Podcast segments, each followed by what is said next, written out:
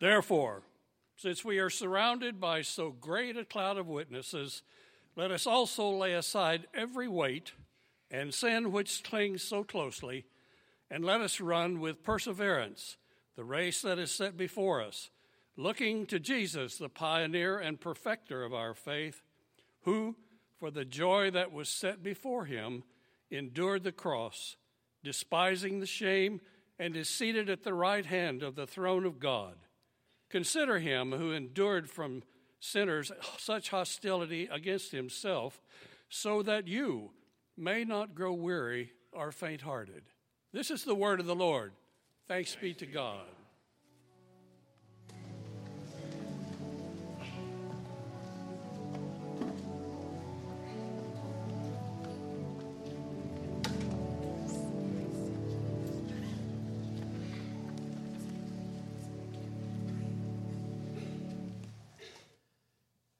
About a year and a half ago, I was invited to come up to the Indiana, Oklahoma, Indiana conference and, and to speak to the pastors of the largest Methodist churches there in, in their state.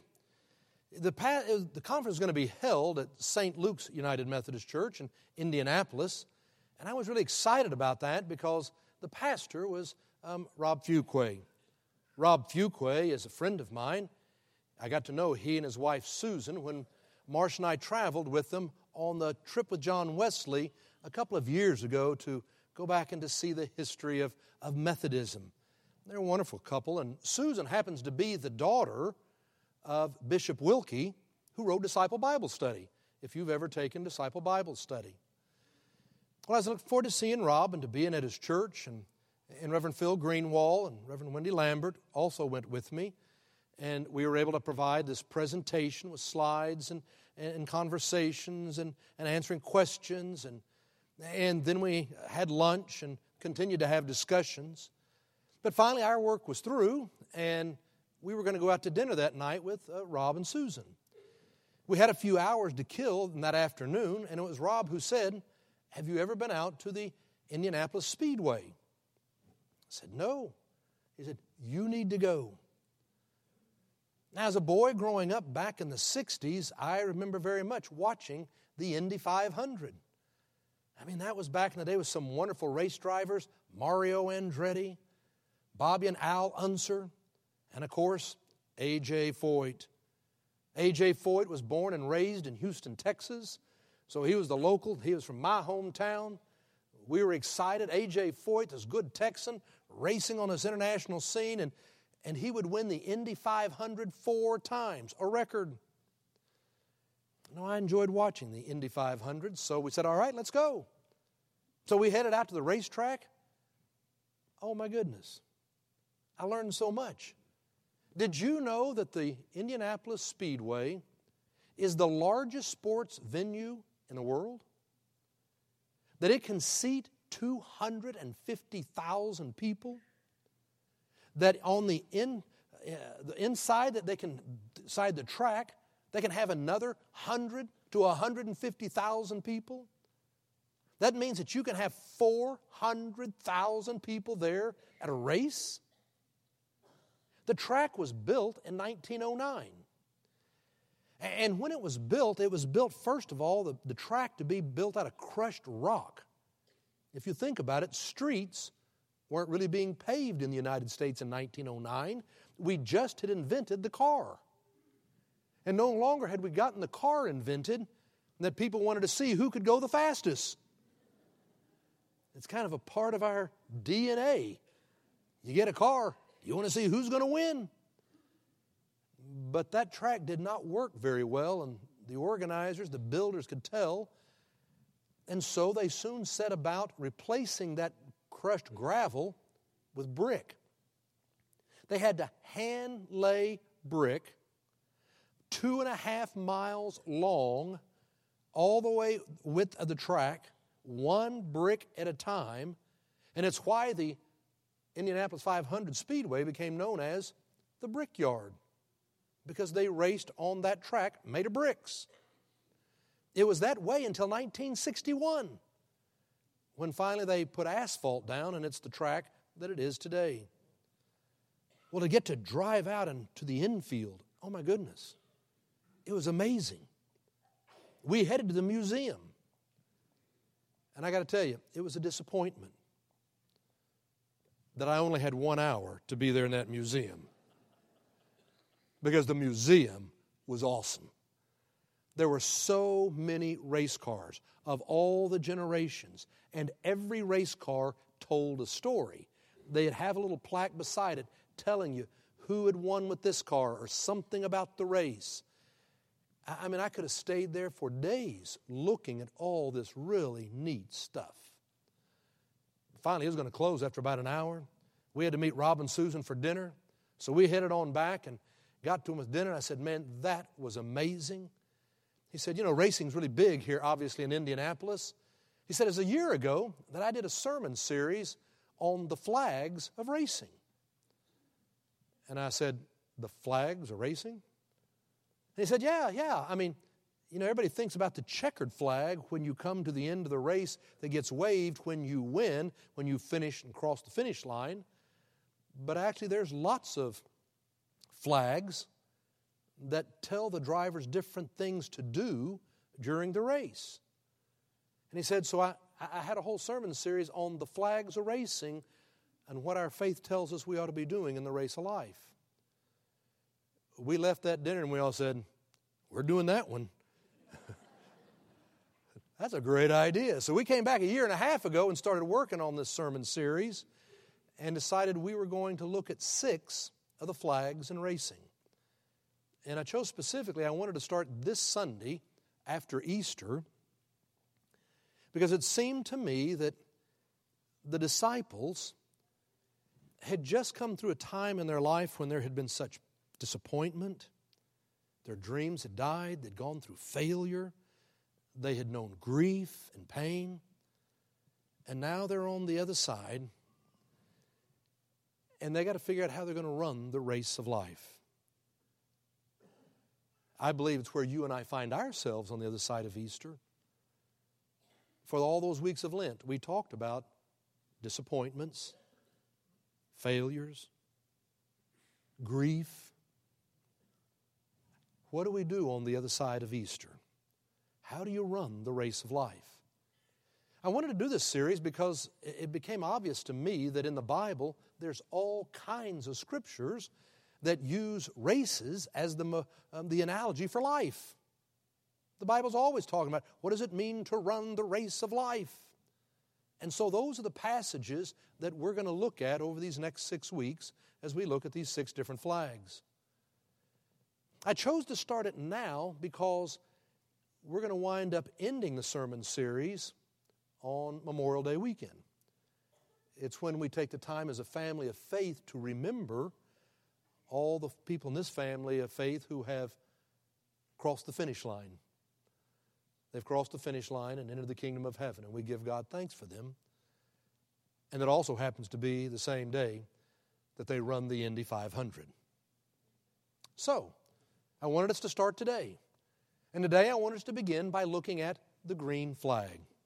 For the green flag is the flag that they wave to start the race.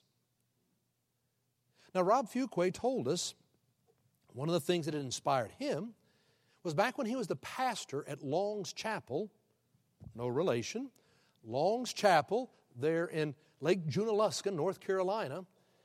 He had a friend who loved NASCAR racing and had a suite, a private suite there in Charlotte. And so his friend invited him to go to the NASCAR race and to go there in Charlotte. And he said he had always heard that the NASCAR races were so loud. But he was grateful that he was going to be in a, a private suite, all enclosed. He figured that would help a lot. And sure enough, they got there and he got up there in the suite and the cars were out there kind of going around the track, warming up. And he said, it wasn't bad at all. He said, it wasn't bad. And I even said to my friend, you know, this isn't near so bad. And his friend said, wait till they drop the flag. And sure enough, another time around, and as they came to the start line, they waved the green flag, and he said, I felt it before I heard it. He said, the entire box shook. He said, my chair was vibrating. It was so loud you couldn't speak to my friend next to me and hear each other. What had happened was they'd been out there just kind of coasting. But when they dropped the green flag, it was full throttle. The race was on. And the question occurred to me are we coasting? Are we just kind of coasting, going round lap after lap, day after day, week after week, year after year? We're just kind of coasting, doing what's comfortable, making the laps? Or you're running full throttle? Now, when I say to run full throttle, I'm not saying, can you make sure you cram even more into your life and get even more into your day? No, what I'm saying to run full throttle, I believe, means you're doing the things that matter. You're doing the things that are important. Are you doing what Christ asked out of you? With passion, giving your very best? Are you learning and growing? Are you running full throttle? Or have you decided to coast? It's what I think our scripture lesson was about this morning, this letter to the Hebrews. You know, it's one of the more interesting letters in the Bible. It's the only letter in the Bible that really spends all these chapters arguing a specific theological point. It's dealing with Christology, the nature of Jesus. And it's very intricate and woven together. And it's the longest book that does that in our Bible. Fascinating thing is, we don't know who wrote this letter to the Hebrews. I mean, some people used to say, well, it was Paul, but, but we feel certain it was not Paul. We do believe it was written before the fall of Jerusalem in 70 AD. We believe it must have been an intellectual because this is such a complex Christological treatise that's being shared. It had to probably be a leader in the church, someone that people would listen to. The fascinating thing is, we don't know who the letter was to. When Paul wrote his letters, it would be the letters to the Corinthians, to the Galatians, to the Philippians. You know exactly who Paul was writing to. Here we have the letter to the Hebrews. Again, most scholars seem to believe that, that he was probably writing to a group in Rome. Christians in Rome who were very intellectual to be able to understand the arguments, that they had been Jewish and they had become Christian. And now they had been trying to live what they believed Christ was calling them to do and to try to win the world for Christ. But as the years had gone on and there had been the pain and the failures and the struggles, this group in Rome seemed to be slowing down, coasting. It seemed as if they were in danger of falling away. And so this author writes to this group of intellectual Christians in Rome who had been so committed and now were coasting, and he writes to them to say, Run with perseverance the race that is set before you. Looking to Jesus, the pioneer of our faith. He seems to be saying to them when you read through the book of Hebrews, don't quit. Run the race of life. I believe it's the message that he not only gave to the early Christian church, I believe it's the message he'd want to give to each of us today. As we live on this side of Easter, I want us to look at the passage, and there's just two things I want to say to you today. First of all, I like it when the author says, Run with perseverance the race that is set before you. Because you and I don't always get to choose the race that is set before us. Life happens. We all know that there winds up being those times of failure, struggles with our health, losses of jobs, things that happen in the world around us. There is failure, people die, there is grief. You don't always get to choose the race that is set before you. But you do get to choose if you run with perseverance, if you don't quit. For the disciples, when we stop and think about all that they went through in that Holy Week, the denial of Jesus, running away, betraying him, quitting on him, then the grief of him dying. They're on the other side of Easter. There's no doubt the disciples had begun to coast. Let's go fishing. That's what Peter said. I'm going fishing. They were just going to make the lap doing the same things. Jesus was going to say, No, you can start again. The green flag, it is waved to start the race. But we know that in every race, especially 500 miles, there's going to be an accident. There'll be a crash. There'll be some with car trouble. Somebody's going to leak oil. Sooner or later, other flags are going to come out. A yellow flag, we're going to learn about that. Slow down. Red flag, we're going to have to stop. Well, it's going to happen sometime in the race. But once everything all kind of gets fixed back up, then you kind of moving out there coasting, and they'll give you the green flag again. The green flag will get waved several times in a race. It's used to restart the race after we've gotten on the other side of the problem. I believe the disciples were at that point of a restart. They had followed Jesus with their passion and their best efforts and their commitment. And then we had Holy Week and the failure, and Jesus is taken from them.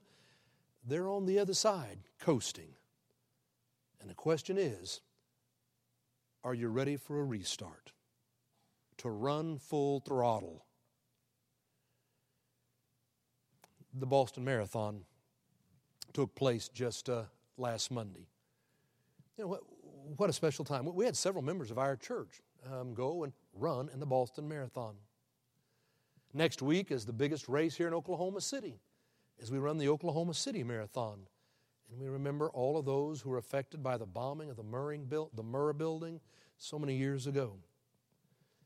Well, if you were watching and you watched about the Boston Marathon, you read the newspapers, you saw the news, you'll know the big story this year about the Boston Marathon was all about Kathrine Switzer.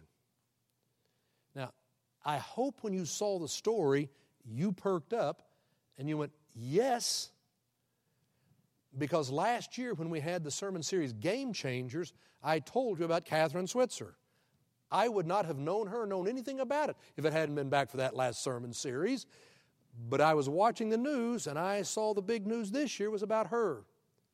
It's because she was running the Boston Marathon and she was 70 years old. 70 years old, she ran the marathon, finished in a time of 4 hours, 44 minutes, and 31 seconds.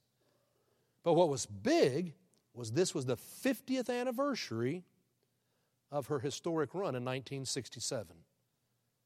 You remember I told you about that last year? She was a game changer. It turned out back in 1967, women were not allowed to run marathons. They were not allowed to run long distance races of any kind because everybody knew they couldn't do that. It was impossible.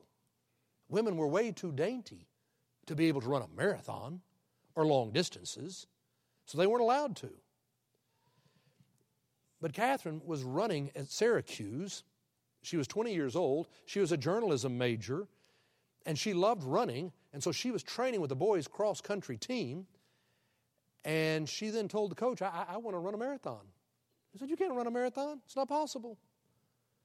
And she said, I can. And so he said, If you can run a marathon in practice, I'll make sure you get to run. She ran a distance of a marathon.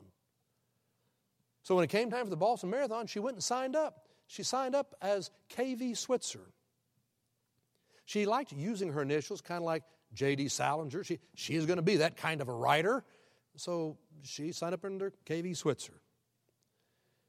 They didn't have a place on the form that said male or female because they knew only males would run. So they didn't ask the question. it wasn't actually a rule that said you can't run, but everybody knew you couldn't run and that women would not run in the Boston Marathon. But she got signed up. They didn't catch it. She went there that day. It was snowing. It was snowing that morning, so she had on her baggy sweats. And she went and she signed in, and they gave her her number, 261. She now had an official number, pinned it on, went to the starting line, they shot the gun, and she was off. She ran several miles before an official was looking went, Oh my goodness, that's a lady. They passed the word around, and soon the official, Jock Semple, who was the one who organized the Boston Marathon, spotted her and ran out onto the course and grabbed at her, grabbed at her numbers, and shouted at her, Get out of my race and give me those numbers. Kathrine was so startled when she turned around. She said it was the meanest, angriest face I had ever seen.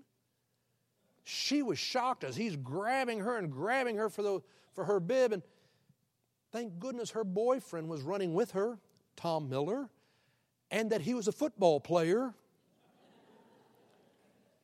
And when he saw what was happening, he threw a block into Jock. I actually think it was a clip. but nobody threw a flag.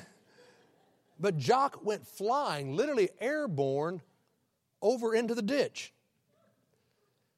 Kathrine whirled around and tried to regain her senses, and she kept on running. And she finished running the Boston Marathon, thereby becoming the first woman to officially register and run the Boston Marathon in 1967. She didn't think that much about it at the end of the race. They got in the car to drive back home to Syracuse, and it was an all night drive. At 2 o'clock in the morning, they stopped at an all night diner. The morning edition of the newspaper was out, and there were these pictures of her being attacked on the race course. The whole thing had happened right in front of the press trailer. They got them all.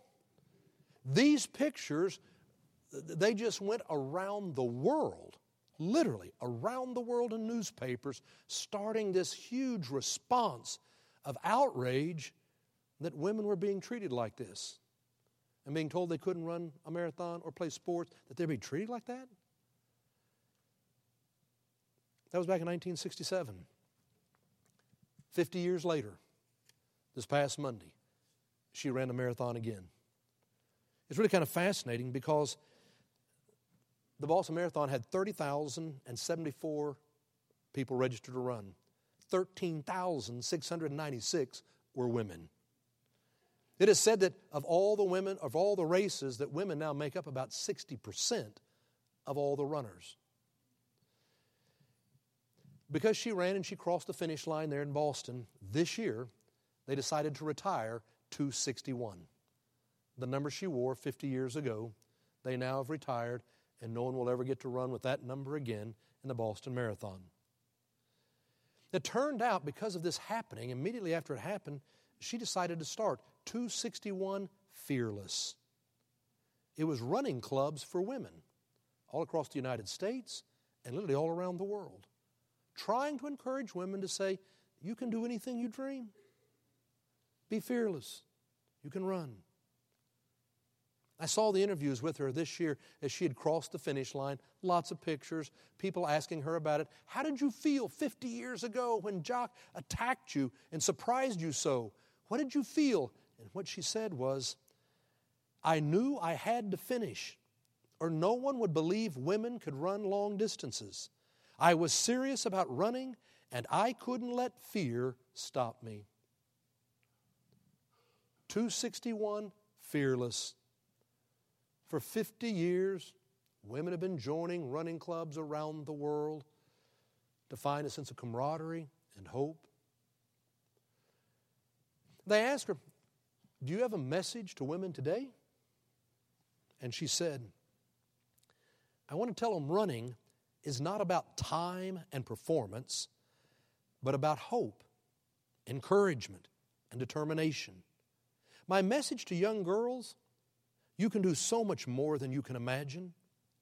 Take a step, then two, then ten. then you run a marathon. If you can run a marathon, you can do anything. Never quit.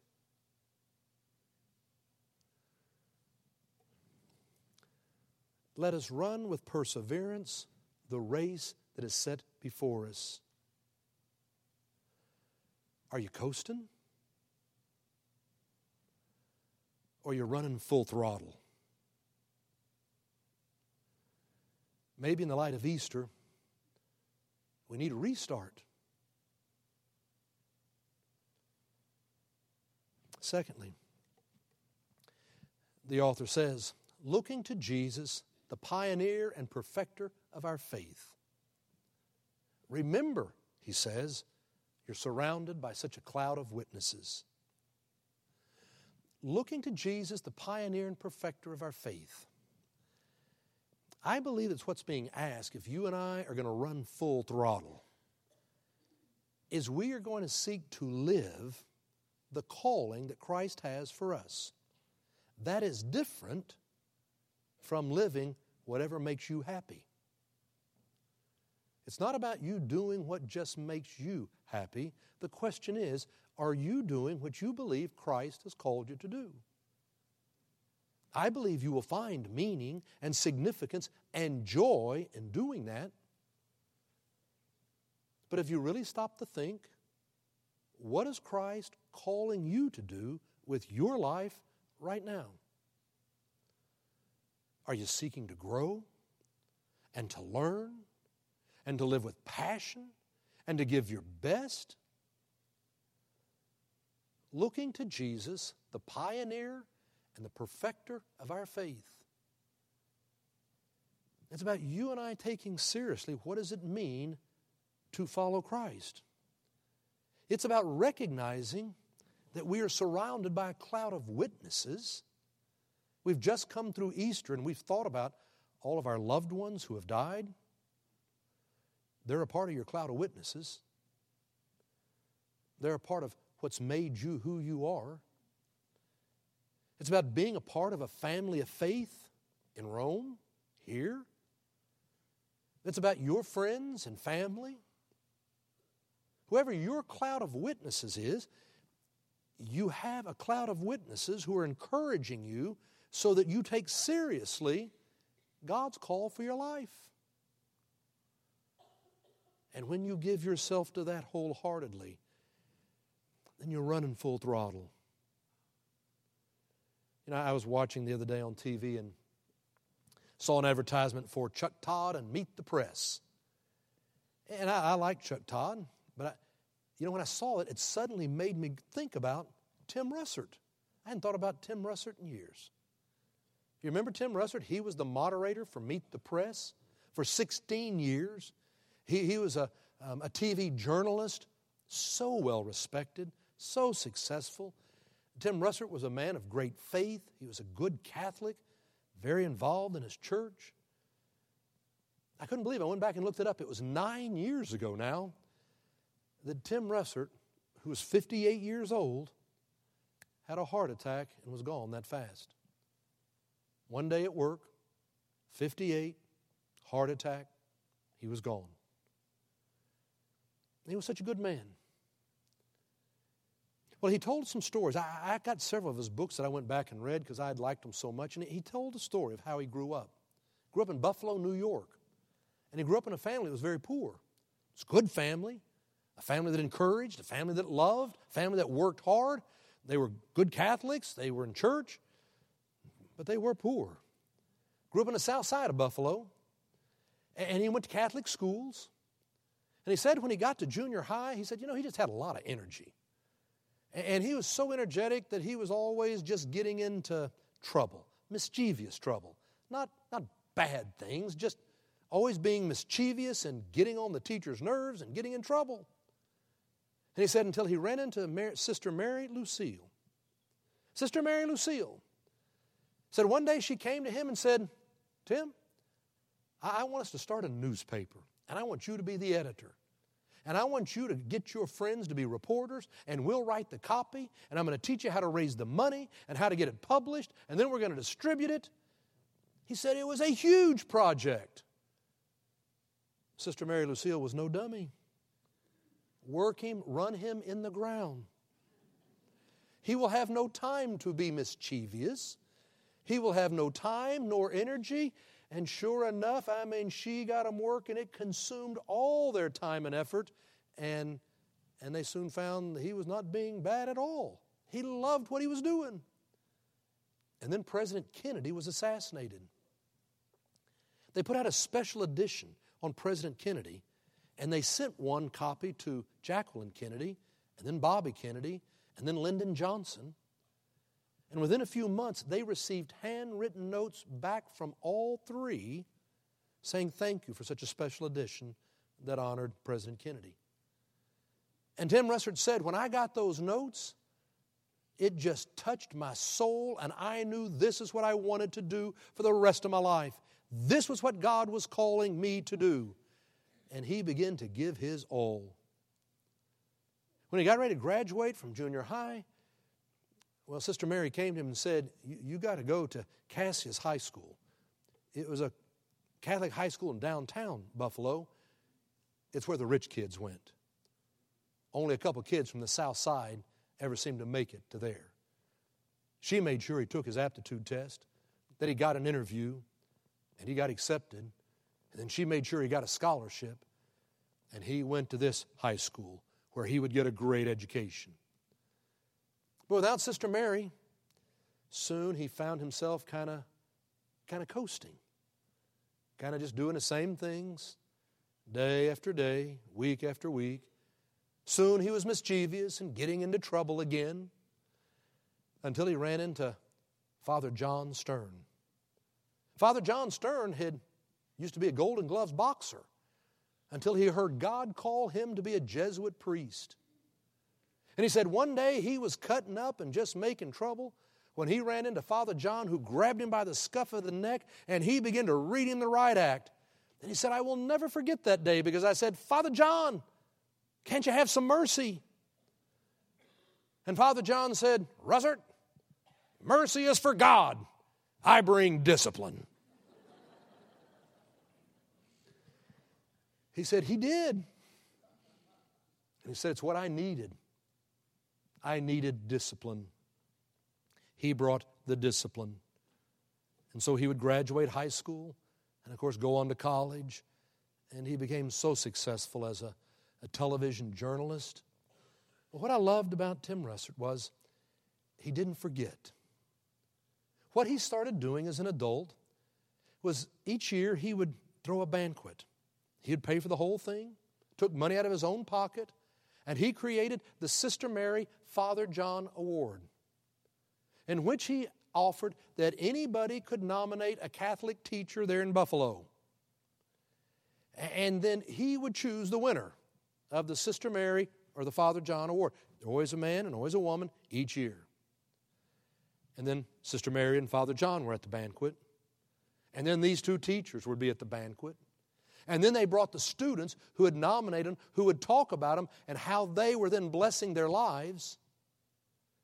And he did it year after year because he wanted these young people to understand are you finding God's call for your life?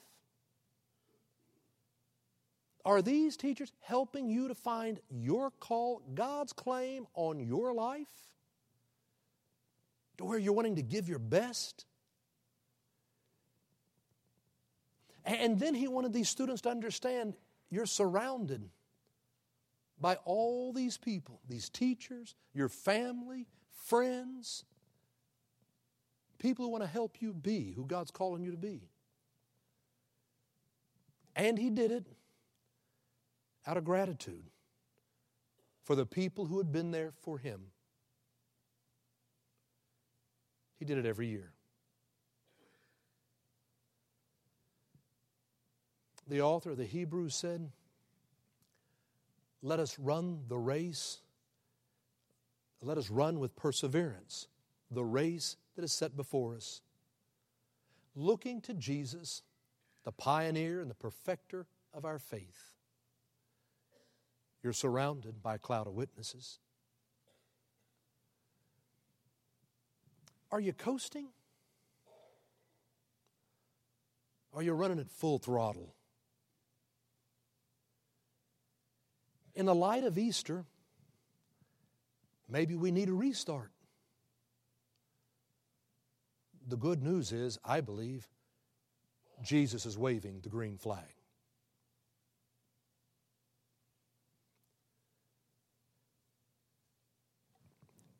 It's in the name of the Father, and the Son, and the Holy Spirit. Amen. Let each of us lift up our own silent prayer.